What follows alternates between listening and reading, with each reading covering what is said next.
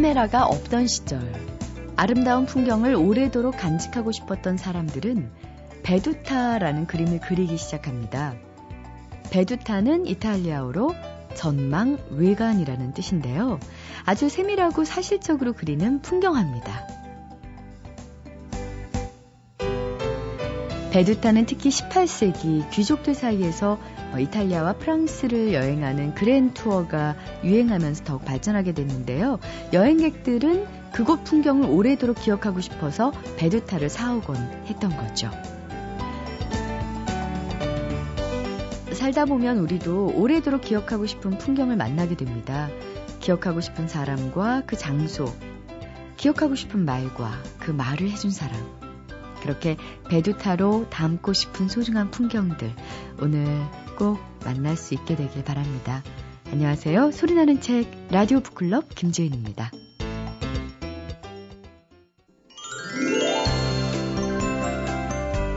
세계 최대 도서관은 어딜까요? 많은 분들이 어, 미국 워싱턴에 있는 미국 의회 도서관을 꼽더라고요. 책장 길이를 다 합치면 1000km가 넘고요. 소장 자료도 1억 점이 넘는다고 하는데 살면서 이 도서관 한 번쯤 가보고 싶다 이런 생각이 들어요. 하지만 저는 사실 이분이 있어서 뭐 꼭 안 가봐도 되지 않을까 싶습니다. 책마을 소식 오늘도 세종대학교 만화 애니메이션 학과의 한창환 교수님 모셨는데요. 안녕하세요. 네, 안녕하세요. 교수님 댁에는 서재가 몇 킬로, 아, 죄송합니다. 몇 미터? 네. 네. 깜짝 놀랐습니다. 책 욕심 많아서 네. 책은 많이 있는데요. 네. 한 번씩 보면서 뿌듯해 합니다, 그냥. 네. 아, 몇권 정도 있어요? 제가 한번 쭉 해보니까 학교에 있는 거 빼고요. 한 3천 권 넘어가는 것 같아요. 그 3천 권 중에서요. 찾고 싶은 책을 빨리 찾을 수 있으세요? 정말 제가 좋아하는 책은 따로 모아놨어요. 아. 다른 서화를 만들어서 my favorite 뭐 이런 식으로 제가 좋아하는 것만 딱 모아. 항상 뽑기 쉽게끔 제일 옆에. 표정이 갑자기 얄개가 돼가지고. 그렇게 돼 있습니다. 네. 네. 자, 자, 오늘은 네. 어떤 네. 책 오늘은? 아, 조금 우리가 고민할 수 있는 책을 가지고 왔는데요. 미국의 굴욕이라는 책입니다. 아, 굴욕. 미국의 굴욕. 크리스 헤지스가 쓰고 김한영 네. 씨가 번역한 책입니다. 포르노그래피에서 하버드까지 감추고 싶은 미국의 치부를 낱낱이 파헤친다라는 아. 책입니다. 일단 궁금한 게요. 크리스 헤지스는 어느 나라 사람이에요? 미국 사람이죠. 미국 사람이고 네. 네. 언론인이에요. 언론입니다. 저널리스트입니다. 종군 기자이기도 네. 했고. 근데 이분은 왜 미국의 치부를 파헤치게 됐을까요? 이렇게 가면 미국이 망한다는 거죠. 아, 알아야 된다. 네. 이렇게 가면 미국이 망하니까 그걸 너무 당연히 생각하지 말고 그 문제가 얼마나 심각한지를 알아야 된다. 저는 그런 생각을 합니다. 로마 제국이 엄청난 부흥을 가졌지만 결국 멸망했잖아요. 그죠? 유럽을 중심으로 정교를 등에 지고 세계를 호령했지만 스스로의 내부 분열이었거든요. 자만, 쾌락, 만용 이런 욕심 속에서 큰 제국이 무너졌습니다. 제1차, 2차 세계대전을 거치면서 전 세계에서 자국 영토에서 한 번도 전쟁을 겪지 않은 유일한 국가가 미국이었죠. 그리고 그 전쟁이 끝나가 동시에 미국은 소련과 함께 강대국이 됐다가 소련의 붕괴와 함께 초인류 강대국이 됐고 달러는 기축통화로 전 세계 금융시장을 뒤흔들고 있습니다. 미국의 3대 국부 산업이라고 보여지는 게 군수 산업, 금융 산업, 영화 산업이죠. 근데 그 중에서 이미 군수 산업과 금융 산업은 흔들리기 시작했습니다. 월스트리트가 무너지고 유럽과 EU와 아시아에서도 많은 새로운 무기들이 만들어지고 있습니다. 자, 이렇다면 과연 미국이 어디가 문제인가? 근데 사실 우리가 우리 한국의 모든 교육이 미국식 교육이잖아요, 우리가. 그렇죠? 일본이 강점기에 가지고 왔던 교육 자체도 미국식 교육에 우리가 또 미 군정시에 가져왔던 교육이 미국식이었기 때문에 결국은 미국식 교육을 하다 보니까 미국이 가지고 있는 가치관과 미국의 현황과 미국이 보여주는 모든 문화는 우린 다 정답으로 생각하고 있는 겁니다. 몇 주 전에 제가 동료 교수들하고 운동을 하다가 어, 칼로리 과자를 주시더라고요. 힘내라고 체력 보완 잘하고 먹은 뭐참 맛있더라고요. 어 고소하네요 그랬더니 그 교수님이 웃으면서 미제인데 이러는 거예요. 그래서 제가 한참 같이 한참 웃었어요. 아 미제구나 이러면서 웃었거든요. 근데 저 어릴 때는 정말 미제는 최고였습니다. 근데 지금은 그런 얘기를 듣고 우리가 미소를 지을 수 있는 나라가 돼 있잖아요. 음. 우리가 그렇게 잘 살고 있습니다, 우리나라도. 그러다 보니까 미국이 가지고 있는 우리가 롤 모델을 생각하고 있는 미국의 문제가 뭔지를 우리가 먼저 파악하게 된다면 우리 스스로도 예방을 하게 되지 않을까 생각이 들어서 이 책을 골라봤고요. 여기에는 미국의 불편한 5대 진실이 나옵니다. 다섯 가지 진실에 대해서 우리가 어떻게 한번 파헤쳐 볼 것이냐. 너무 자세히 말씀드리면 책을 안 읽어도 될 것 같아서 제가 개요만 간단히 오늘 네. 소개해 드리겠습니다. 첫 번째는 대중문화의 허상, 환타지를 통한 종속 개념을 얘기합니다. 여기서 첫 번째 사례로 프로레슬링 얘기를 합니다. 미국의 프로레슬링. 아. 예, 저 어렸을 때도 김일 아저씨 나온 프로레슬링 기억이 나죠. 네. 왜 아저씨는 처음부터 박치기를 안 하실까? 올라오셔서 하면 바로 끝날 건데 꼭 30분 내리 맞고 맨 마지막에 네, 쓰러지시면서 피를 꼭 흘리면서, 흘리면서 박치기를 해서 이깁니다. 그럼 어린 아이들은 거의 죽음이죠. 영웅이고 저런 분이 없는 거예요. 너무 불쌍하다. 반칙도 안 해요. 근데 그게 사실은 이제 우리가 어린이 되고 나서 아 이게 짜여진 각본이었고 이야기가 그렇게 되구나 하다 보니까 요즘은 프로레슬링을 거의 볼 수가 없게 됐죠. 미국은 더 합니다. 프로레슬링을 짜여진 각본 정도가 아니라 어떻게 하면 더 비도덕적으로, 비인격적으로, 얼마나 더 성차별을 해서 이런 대사와 선동을 막 해가지고 평상시 그 체육관에 들어오지 않는 사람들, 체육관에 노동자들이 들어오기 전까지는 도저히 상상할 수도 없던 일을 체육관이라는 공간에 들어오면 당연시 되게끔 만들어버리는 거예요. 아... 내가 이렇게 비인격적일 수도 있고, 내가 이렇게 비도덕적일 수 있는 사람이구나. 자신이 하지 못한 일을 그 체육관에 돈 내고 들어와서 하게끔 그렇게 하다 보니까 경쟁이 더 그게 문제가 심각해지는 대중문화가 됐다는 것이죠. 영어 중에요. 이런 문장이 있어요. I am subject to you. 나는 당신에게 복종하겠다는 뜻입니다. 이게 무슨 얘기냐면 나는 당신이 만든 모든 형식과 규정에 주체로서 존재하겠다는 얘기인데 결국은 그걸 따라가겠다는 얘기거든요. 네. 우리가 대중문화를 만날 때 특히 미국식 드라마나 미드나 이런 이벤트 프로그램이나 리얼리티 프로그램 만나게 되면 그 프로그램의 자기가 주인공이 됩니다. 그러면 그 프로그램을 믿는다는 거죠. 음. 따라간다는 거고 그 환상에 스스로 빠져버린다는 겁니다. 그럼 그 환상에서 나오질 못하고 그 환상 속에서 계속 따라가다 보면 미국이 만들어낸 대중문화가 다 옳은 것이라고 판단을 해버린다는 거죠. 다시 말하면 저항하거나 항의할 수 있는 자유가 있음에도 불구하고 스스로 그거를 다 닫아버린다는 겁니다. 그러다 보니까 미국의 대중문화가 점점 더 가열차게 비도덕적이고 또 비인격적으로 바뀔 수밖에 없는 거고 우리가 그걸 보고 나서 우리 대중문화도 그렇게 바뀌어가는 게 아닌가라는 생각이 들어서 다시 한번 문화를 읽는 힘이 필요한 게 아닌가라는 생각이 첫 번째 불편한 진실이었습니다. 네.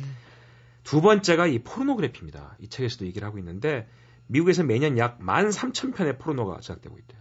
그리고 포르노 산업이 2006년도 기준만으로도 970억 달러입니다. 지금 1000억 달러 넘었다는 얘기죠. 뭐 이게 마이크로소프트나 구글, 아마존, 이베이, 야후, 애플의 수익을 다 합한 것보다 많습니다. 근데 더 문제는 인터넷 포르노의 가장 큰 고객이 10대라는 거죠. 아... 10대 청소년들 더욱더 유혹합니다. 이게 예전에는 잡지였고 일반 책이었지만 지금은 무가의 인터넷입니다. 그러니까 요즘도 뉴스에서 많이 보도가 되지 않습니까? 10대 청소년들의 문제가 심각하다. 근데 문제는 그 포르노 사이트가 전부 다 미국 서버입니다. 네. 미국이 만들어내는 거고 근데 그 사실 그 내용 자체가 대단히 비현실적인 내용들이 많음에도 불구하고 그런 것들을 청소년들이 믿게 되면 그게 더 큰 범죄로 악용될 수가 있다는 것이죠. 근데 문제는 뭐냐? 인기 가수의 뮤직비디오가 다 포르노그래피를 뽐따고 있다는 거예요. 치장되고 있고 국내 아이돌 그룹의 안무도 동일한 방식으로 패러디가 되고 있습니다. 네. 이것도 가장 큰 문제다. 대중문화가 전쟁의 지배와 잔인성을 미화하는 것처럼 포르노는 성착취의 잔인성과 지배를 미화한다. 결국 포르노도 같은 질병이다. 이렇게 저자는 이야기합니다. 네. 나에겐 힘과 지배력을 이용해서 사람들을 내가 원하는 대로 움직일 수 있는 능력이 있으므로 이 힘과 지배력을 사용할 권리가 내게 있다. 이런 믿음을 갖고 만들어지는 게 포르노라는 거죠. 네. 다시 말하면 그것은 기업적인 권력, 제국주의적인 권력에서 생겨난 질병일 수밖에 없다. 포르노는 라스베이거스의 카지노와 유흥가처럼 또 미국이라는 환상의 나머지 부분들처럼 죽음의 유혹에 빠진 문화의 번쩍이는 겉모습이다. 이렇게 정의를 내리고 있습니다. 네. 뭐 얘기를 들어보면은 다 고개가 끄덕여지는데요. 미국의 굴욕. 지금 다섯 가지 불편한 진실 중에 두 가지만 얘기하셨는데도 굉장히 불편해지고요. 그렇죠. 우리 문화를 다시 한번 돌아보게 됩니다. 그 외에 또 어떤 그 환상들이 있는지 얘기해 주시겠어요? 네. 간단하게. 네. 세 번째는 엘리트 교육을 통해서 특권층을 만들면서 결국 기존 특권층과 기득권의 정당성을 만들어 버리는 겁니다. 음. 영어 중에 education is economy라는 용어가 있습니다. 네. 교육은 경제다. 그래서 교육을 많이 받은 사람 얘기는 다 정답이라는 거죠. 음. 꼭 그건 아닌데도 불구하고. 근데 대부분이 또 교육을 많이 받으려면은 돈이 많이 들게 되 있는 없죠. 환경이죠. 심슨이라는 만화 있죠. 네. 미국의 시트콤 만화. 거기에 이런 장면이 나옵니다. 심슨 아버지가 학교에 가서 우리 애들에게 숙제를 더 내주셔야 돼요. 잠도 못 자고 숙제하도록 많이 내야 돼요. 그럼 마지막에 화면 앞으로 얼굴 딱 당기면서 그러면 우리 아이들은 한국 사람이 되어 있을 거예요. 뭐 이렇게 이런 장면이 있습니다. 맞아요. 이런 장면이 있습니다. 미국인들이 갖고 있는 그 환타지 중에 비인간적인 교육, 아이들에게 엄청난 숙제량 이런 거는 결국 한국식 교육이다 이렇게 돼 있거든요. 네. 근데 우리도 이미 미국 교육을 넘어서는 오바마 대통령이 부러워한다는 한국 교육.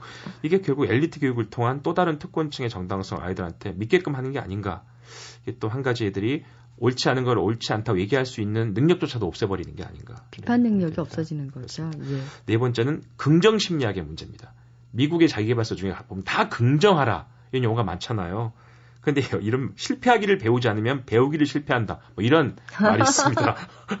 중요한 것은 좋은 상황이 발생하는 것이 아니라 상황을 어떻게 하면 최대한 활용할 수 있는가 이러면서 행복 이런 얘기를 많이 합니다. 근데 결국 뭐냐면 그게 순응하라는 얘기라는 거죠. 음, 세상에. 순응해라. 이렇게 사람들을 한다는 게 문제입니다.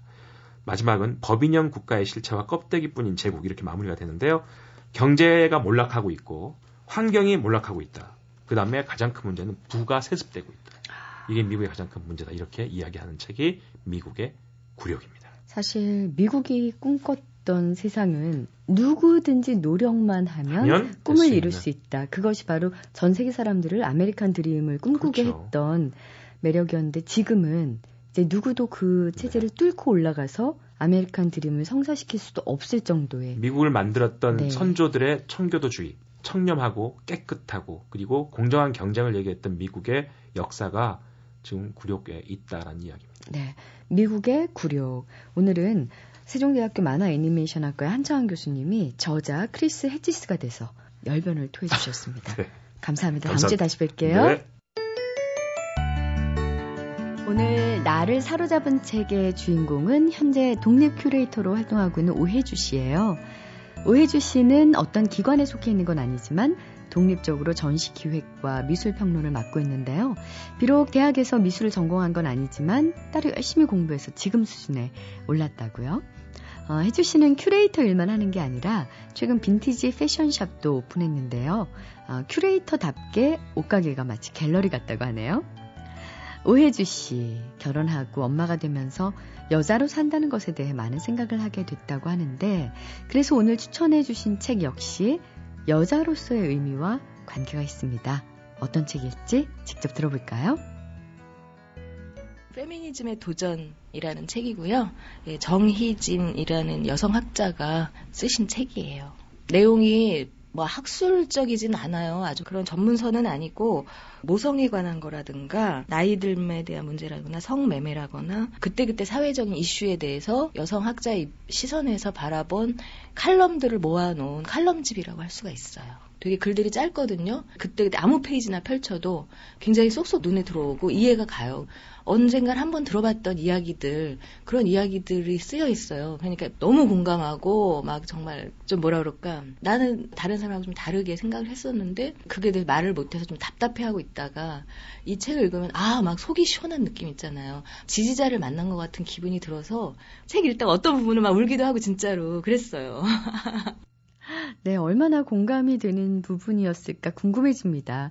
정혜진 씨의 페미니즘의 도전을 추천해 주셨는데, 어, 오혜주 씨가 페미니즘의 도전 중에서 머릿말에 나오는 부분을 낭독해 주셨거든요.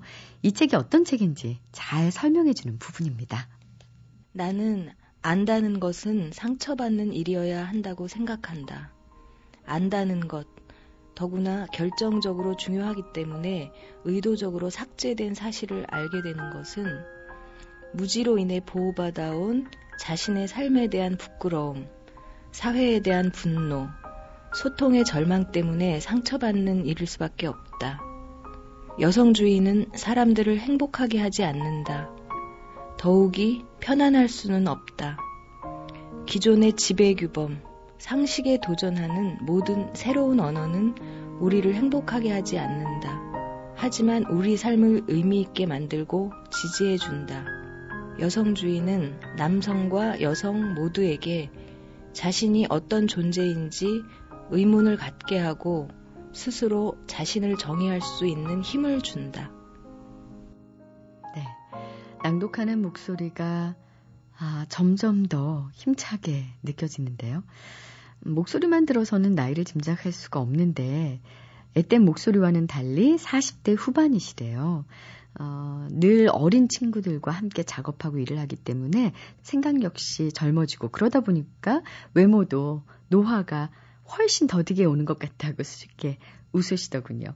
자, 끝으로 오해주 씨는 페미니즘의 도전을 어떤 분들에게 추천해주고 싶은지 들어보겠습니다. 그 전에 이 책 읽기 전에는 조금 제가 약간 되게 날카롭고 좀 같은 경험을 하지 않은 사람들에 대해서 너는 그런 어려움을 몰라 이런 식으로 이제 공격을 많이 했는데 이 책을 읽으면서 많은 다양한 시각들이 있다는 걸 알게 되고 오히려 더 부드러워졌다고 할까요? 가정주부들이 읽으면 참 좋을 것 같아요. 특히 하고 싶은 꿈을 뭐 못 이뤘다거나 아니면은 여성으로서 살면서 힘들었다거나 지금도 좀 힘들다거나 나이가 있으신 분들 여성으로서의 삶을 좀 살아오신 분들 그런 분들이 읽으면은 굉장히 공감 가지 않을까 네, 그런 생각이 들어요. 음, 위안과 힘을 주거든요. 그래서 자신감을 갖게 하고 뭔가를 또 새로 시작할 수 있는 용기 네, 이런 것들을 줄 수 있을 것 같아요. MBC 라디오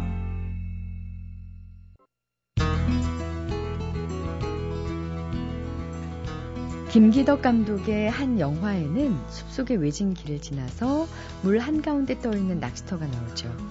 한번 들어가면 철저하게 혼자가 되는 곳. 음, 그래서 낚시터의 이름을 섬이라고 지었는데요. 고독. 그리고 세계에서의 자유로움. 이런 것들이 함께 공존하고 평화. 동시에 혼자라는 불안감이 공존하는 섬.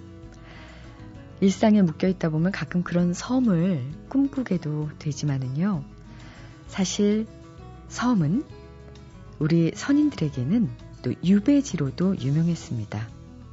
유배지로 유명한 섬에 대해서 다시 한번 생각해 보게끔 만드는 책. 절해 고도의 위리 안치하라를 쓰신 저자 이종목 교수님 모셨습니다. 안녕하세요. 예, 안녕하십니까.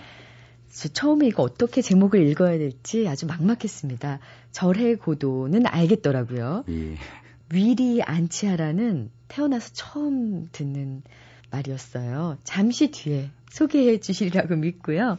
워낙에 그동안 뭐 한국 한시의 전통과 문예미라든가 조선의 문화공간도 쓰셨고요. 한시나 옛 문화에 대한 책을 많이 집필하셨잖아요.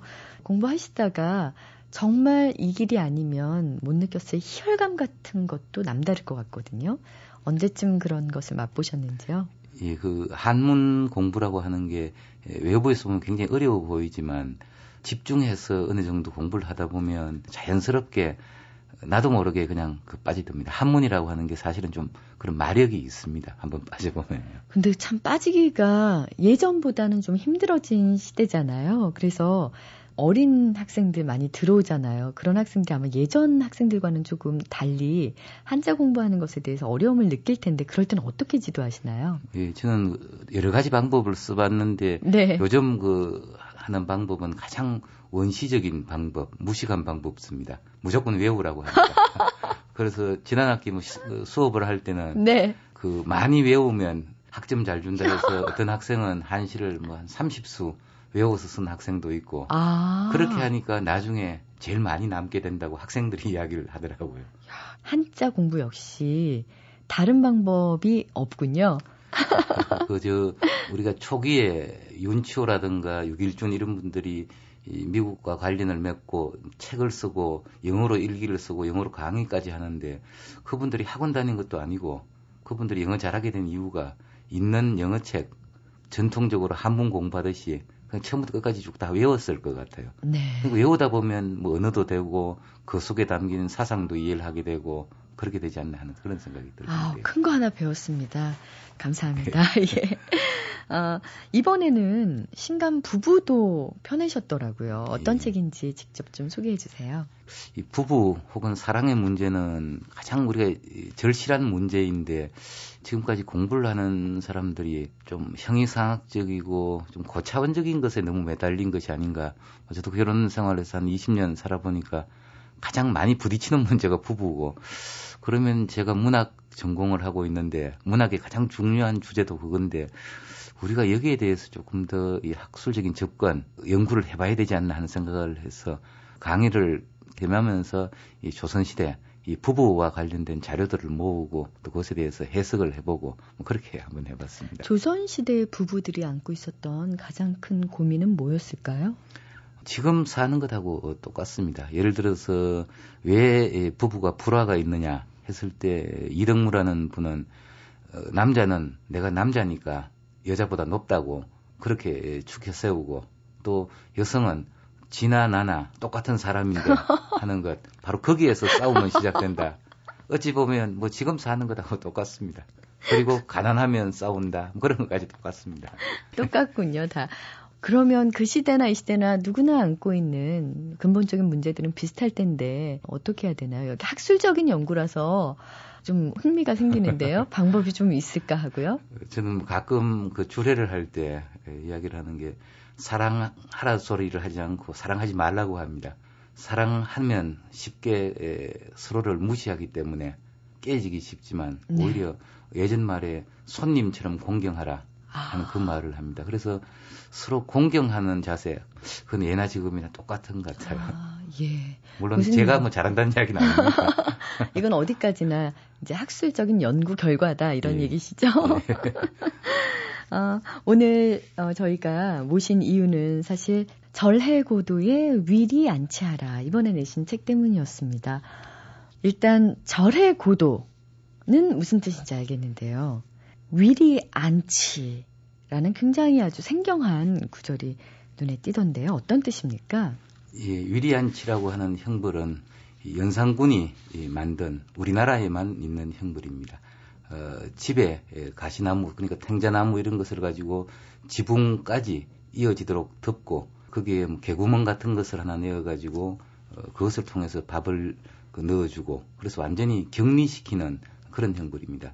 그래서 보통 일반적으로 유배라고 할 때는 주인집을 하나 정해서 비교적 좀 자유로운 생활을 하는데 유리한 치는 아예 그 강금형에 해당되는 것 뭐 그렇다고 할 수 있습니다. 네, 그러니까 외부와 완전히 고립돼서 살아야 되고 음. 겨우 목숨만 연장하는 그런 처벌인데요. 처음으로 만든 사람이 연산군이라고요. 예, 예. 연산군이 사화를 일으키면서 많은 선비들을 어, 괴롭힐 때 이 섬이라고 하는 것도 사실은 외부와 가장 격리된 공간인데 거기에 한 번 더 해서 또 위리안치라고 해서 가시덤불로 집을 에워싸게 해서 더욱더 험한 형벌을 가했는데 재미난 것은 그 연산군이 스스로 만든 그 형벌 위리안치에 나중에 폐위된 후에 교동에 가서 그 위리안치 속에서 최후를 맞게 되죠. 아 그런 일화가 있었군요. 어, 이번에 책 쓰신 분을 보니까 이종목 교수님 외에 안대회 선생님 계시더라고요. 그 정조의 비밀 편지 또 조선을 사로잡은 꾼들 이 책 덕분에 저희가 또 만나뵐 수 있었거든요. 두 분이 어떤 기준으로 짚을 분야를 나누셨는지요? 예, 안대회 교수는 뭐 개인적으로 친한 친구고 어, 해서 처음에 이제 섬이라고 하는 것이 단순한 뭐 휴양지라든가 그런 것이 아니라 다 옛 사람들의 어떤 숨결이 남아 있는 곳인데 뭐 잡지에서 연재를 하면서 이제 직접 가서 그 현장을 둘러보고 글을 쓰자고 했는데 친한 관계로 내 혼자 그것을 보고 말기엔 너무 아깝고 또 누구나 저희 같이 공부하는 사람들도 섬에 가서 그런 현장을 직접 보고 싶어 합니다. 바로 그 점 때문에 이렇게 되었으면 우리가 같이 가면서 서로 교대교대로 한 꼭지씩 맡아서 섬을 한번 다뤄보자 그렇게 되었던 겁니다. 근데 섬들이 많을 텐데 하필이면 그 섬 중에서도 유배지였던 섬을 찾으신 이유는요? 예, 그 섬이라고 하는 것이 지금은 가는 것이 예전에 비해서 쉽습니다만 예전에는 그 유배되지 않으면 사실은 가지 않는 곳이 섬입니다. 그 그곳에 물론 주민이 살지 않았던 것은 아니지만 글을 남길 수 있는 지식인들이 섬을 가는 것은 유배가 거의 유일한 어, 기회였기 때문에 섬과 유배는 바로 연결된 주제입니다. 아, 그랬군요. 그러면 여기에 등장하는 유배지로서의 섬은 모두 14개의 섬이 나오던데요. 이 섬들 중에서 직접 가보셨을 때 가장 인상에 남았던 섬은 어떤 섬이었는지요? 예, 여러 섬들이 다 어, 나름대로 어, 의미가 있었습니다만 예를 들어서 임자도 같은 경우에는 이 조희룡이라고 하는 이 추사의 그 신복이었죠. 그 화가가 그곳에 가서 유배를 살았는데 임자로 임자도에서 그 조희룡이라는 분이 그 전에는 어, 매화를 그래도 빨간 매화를 화려하게 그리고 그렇게 하다가 이제 유배를 가서 주로 돌을 그린다든가 대나무를 그린다든가 해서 그림의 주제도 좀 바뀌고 그럽니다. 그리고 새로운 시각으로 그림을 한번 그 보게 되는 것 같아요. 그래서 이 사람이 어릴 때 가랑이 사이로 뒤로 봅니다. 그러면서 마치 화가가 새로운 어떤 그 각을 잡기 위해서 하는 것처럼 그 글을 읽고 우리도 거기 가서 한번 그런 마음을 가지고 가랑이 사이로 한번 본 그런 기억도 있고 또 뭐 신지도 같은 경우에는 모래사장이 그 울음이 우는 운다는 뜻입니다. 바로 그곳이 고통을 받고 평생 그곳에서 유배지에서 풀려나지 못하고 그곳에서 죽거든요. 아... 그래서 그 괴로움, 그 울음을 그 터뜨린 그 섬인데 그 모래를 밟으면서 여기에서 그 사람들이 어떤 생각을 하고 어떤 눈물을 흘렸는가 그것이 사실은 기억에 남는 그런 장면들입니다. 어, 이 책을 읽고 나면은요, 우리가 그냥 휴가철에 놀러 가서 밟는 모래와는 차원이 완전히 다른 모래 섬이 될 것 같아요. 말씀하셨다시피 예전에는 거의 무기징역과 같은 기한이 없었다면서요, 유배에? 예, 그렇습니다. 그러니까 사람들이 유배지로 떠날 때 심정이 어땠을까요? 거의 뭐 죽으러 간다고 생각을 했던 것 같습니다. 왜냐하면 사형 다음 형벌이 예, 유배였기 때문에 특히 이제 섬으로 갈 경우에는 다시 돌아오지 못한다고 생각했으니까 절망의 상태로 떠난 것 같습니다. 아, 반면에 유배지에서도 나름의 마음의 평화를 찾고 그리고 창작이나 학문에 그 열정을 쏟았던 선인들 지금 생각하면 참 대단하다는 생각이 들거든요. 누가 있을까요? 대표적인 인물로. 예, 아주 그런 분들이 꽤 많은 것 같습니다.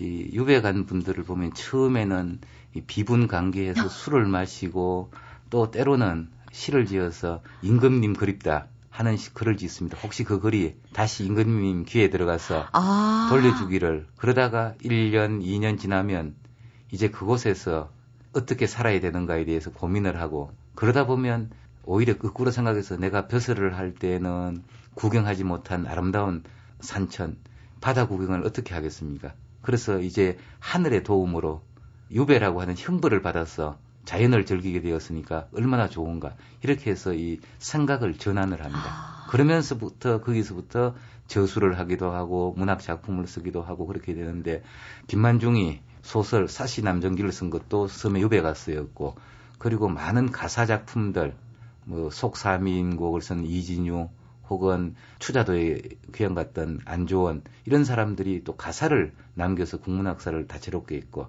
아까 이야기한 임자도에 간 조희룡은 또 그림을 그곳에서 그렸고 또 신지도로 간 이광사는 거기서 동국진체라고 하는 글씨를 또 완성을 하고 또 잘 아는 정약전 다산 정약경 정약전은 거기 가서 뭐 자산 현보 혹은 현산 그 어보라고 하는 중요한 저수를 또 남기게 되는 겁니다. 아, 그러게요. 이 유배지가 아니었더라면 지금 이런 작품들 저희가 만나볼 수조차 없겠죠. 여러 섬들이 등장을 하는데요. 그 중에서 굉장히 짧은 기간 이규보가 머물렀던 섬, 위도. 일단 위치가 어딥니까? 예, 위도는 이 군산 앞쪽에서 그렇게 멀지 않은 쪽입니다.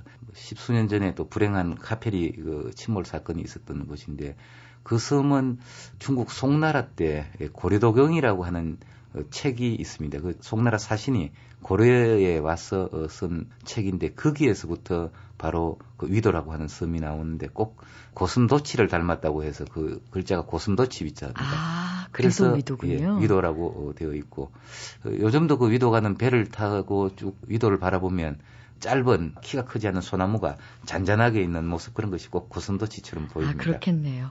이규보에게 그럼 이 유배지 위도는 어떤 곳이었을까요? 그 아주 젊은 시절에 청춘의 꿈을 안고 이제 막 벼슬길에 나가서 큰 일을 하려고 할 때 꼭 보면 그 제주를 시게 하는 기성 그 세력이 이규보를 믿게 봐서 이 팔관에 예, 잘못 처리한 것을 물어서 이제 귀향을 보냅니다. 처음에는 상당히 좌절해서 가는데 그때 이미 이규보는 뭐 고려 전체가 알아주는 대작가로 성장해 있었습니다. 그러니까 이제 오늘날 변산반도 그쪽으로 쭉 가니까 가는 곳마다 사람들이 환호를 한 겁니다. 아. 사실은 어, 제 책에 쓴 것 중에서 가장 호강하면서 귀향살이를 했고 가장 짧은 생활을 했습니다. 그러나 네. 오늘날 이규보의 작품이 굉장히 뛰어난 것이 많이 있습니다만 바로 이 위도로 갈 때 지었던 시들 중에 아주 뛰어난 작품이 많은 것으로 봐서 아마 어, 문학적으로 굉장히 중요한 계기가 되었다고 생각을 합니다. 네. 그리고 여기를 가면서 쓴 일기가 있는데 어찌 보면 일기 문학으로서도 아주 첫 자리에 해당될 정도로 중요하게 되어 있으니까 본인은 어떤 계기가 되었는지는 확인하기 어렵지만 오늘날 남아있는 작품으로 보면 굉장히 중요한 의미를 갖는 것 아, 같습니다. 그러네요. 그런가 하면은 20대의 거제도에 유배를 당한 이행 같은 경우는 유배돼 있던 동안 그 지은 씨가 무려 200수가 넘는다면서요? 예, 불과 한 석 달 남짓 있었는데 물론 이행이란 분은 연산군 시절에 거의 사형의 위기에 처했던 그런 사람입니다. 그 친구가 대신 내가 주모자라고 해서 친구가 대신 죽고 아, 그래서 이행은 노비로 신분이 이제 떨어져 가지고 갔습니다. 그러니까 죽으러 간 건데 100일 후에 다행히 중종 반정이 일어나서 네. 나왔던 것이고 그런데 그 참 묘한 것은 이행은 그 짧은 시간에 불과 며칠 만에 마음의 평화를 얻고 이곳이야말로 하늘이 나에게 좋은 자연을 즐길 기회를 준 것이다. 그러면서 이 거제도의 이곳저곳에 이름을 붙이고 의미를 부여하는데 어, 예를 들어서 몇몇 그 지명 뭐 고절령 같은 경우에는 이행이 붙인 명칭이 오늘날까지 전승이 될 정도입니다. 지금 빨리 적응을 했다고 하시지만 이행의 시를 보면은요. 짧은 시간에 굉장히 깊이 고통받았던 것 같기도 해요. 그 어, 해도록이라는 시를 보면은요. 한글로 그 해제를 해 놓으셨던데요. 한번 직접 이행이 되셔서 한번 낭독해 주시겠습니까? 어디라도 어, 술 잊기 어려운 곳이 있겠는가? 남쪽 변방 비바람 치는 바로 이날에 덧없는 인생 만리 밖에서 꿈을 꾸고 적막한 신세로 백년 사는 신세. 우르란 가슴을 터놓기도 귀찮고 침통하게 무릎을 자주 껴안고 있노라. 이러할 때 한 잔 술이 없다면 그 자리에서 머리에는 하얀 머리 돋아나겠지. 아, 얼마나 한창 나이 아니겠습니까? 20대에 거제도에 유배되면서 괴로운 시간들을 많이 보냈던 것 같습니다. 다행히 빨리 극복을 했고 극복한 이유는 뭐가 있을까요? 예, 바로 어, 주위의 자연 경관을 보면서 그 자연을 자신의 소유로 바꾸는 방식입니다. 어, 자연을 소유하는 방법은 부동산으로서 소유하는 수도 있지만 이행은 정신적으로 그것을 소유하는데 어떤 방식이냐 하면 예전 문인들은 그곳에 해당되는 글을 짓고 시를 지으면서 그곳의 주인이 됩니다. 예를 들어서 그 유명한 소동파의 적벽부가 있기 때문에 적벽은 소동파 것이 되었고 난정은 바로 왕이지가 난정서라는 글을 썼기 때문에 왕이지 것이 되었거든요. 바로 이행은 이 거제도 당시만 하더라도 거의 이 지식인들이 가지 않은 이곳에 내가 산 하나 개울 하나 폭포 하나에 이름을 붙이면서 내 것으로 만들고 그것에 시를 붙임으로써 산수 자연을 내 소유로 한다. 그러면서 속세의 가치가 전도되면서 마음의 평화 그런 것이 얻어진 것 같습니다. 네. 이 부분에서 좀 개인적인 질문을 드리고 싶습니다. 이렇게 조선의 옛 선비들과 이제 논의시는 거잖아요. 문학적으로 시대를 초월해서. 그러다 보면 현실의 고민 같은 것들이 해결이 될 때가 있으신지요? 어, 예, 저희들이 이제 주로 하는 일이 옛날 글을 읽는 건데 저도 이제 신이 넘어가고 그러다 보니까 마음에 와닿는 글이 나이에 따라서 다르다 하는 그런 느낌이 듭니다. 그게 무슨 말이냐 하면 제가 이제 머리가 이제 반백이 되어 가니까 예전 글에서 머리가 새는 것에 대해서 쓴 글을 보면 굉장히 공감을 합니다. 아, 그러세요? 늙어가는 것이 이제 처음에는 놀랍고 고통스럽고 또 좌절을 느끼다가 오히려 늙어가는 것으로 인해서 나에게 어떤 장점이 생기는가 그 부분을 스스로 찾아내는 그런 글을 읽으면 아 이 점이 바로 우리가 오늘날 배워야 되는 이른바 아. 그 웰 에이징 문제 그것을 우리 선조들은 다 이렇게 했구나. 미리 하셨구나. 예, 그렇습니다.